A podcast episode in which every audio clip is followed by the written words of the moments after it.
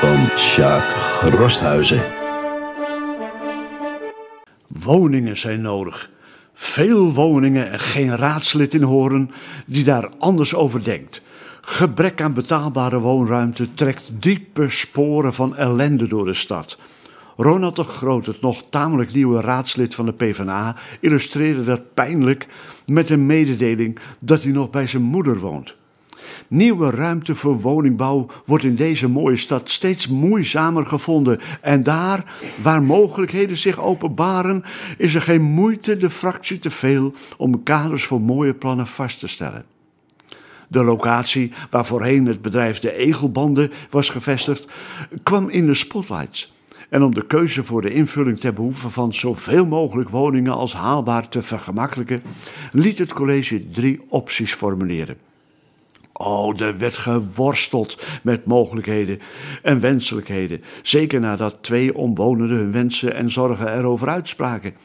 De derde mogelijkheid betreft een appartementencomplex van vier verdiepingen met een aantal woningen, waardoor de gemeente nog net de mogelijkheid behield om mee te praten over de categorieën woningen, gerelateerd aan de betaalkracht van de toekomstige bewoners.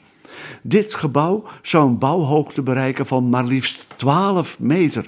En dat was de meeste fracties 3 meter te hoog.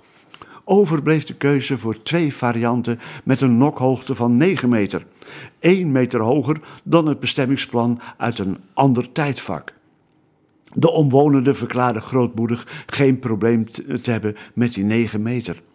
En het was het voorstel van de jonge liberaal Rob Drosten, die een totaal andere visie toeliet op bouwmogelijkheden in dat stukje keren. Gedurfd, brutaal misschien, maar een betere oplossing biedend voor de woonproblemen die niet alleen horen, maar heel Nederland teisteren. Een gezapigheid doorbrekend plan, waarin zelfs sprake was van nog veel hogere bouw dan die armzalige twaalf metertjes. En geen omwonenden die daar moeite mee konden hebben, wanneer meteen ook het hele rijtje verouderde woningen langs het keren tot aan de ingang van de Blauwe Berg zou vervangen door stapelbouw, waarin een veelvoud van 30 woningen zou kunnen worden waargemaakt.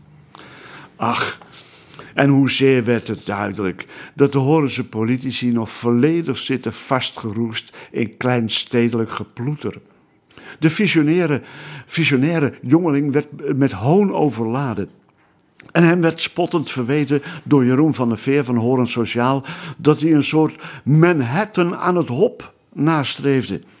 Rob verzuimde de bal terug te kaatsen met de opmerking dat zoiets zelfs van geringe ambitie getuigde.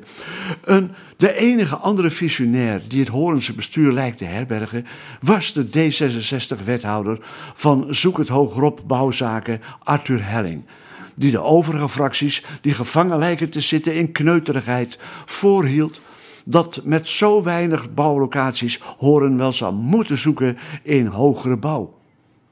Dit frisse bouwinzicht getuigt niet van hoogmoed, maar van het besef dat hoogmoed, een dappere houding van dan liever de lucht in, is de enige waarmee Horen een deel van de als prangend ervaren, eh, ervaren woningnood kan oplossen.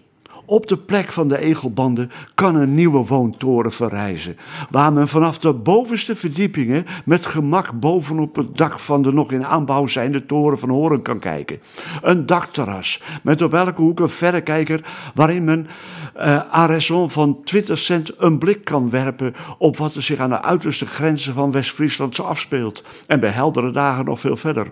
Hoogbouw met op meer gebieden wijdse vooruitzichten.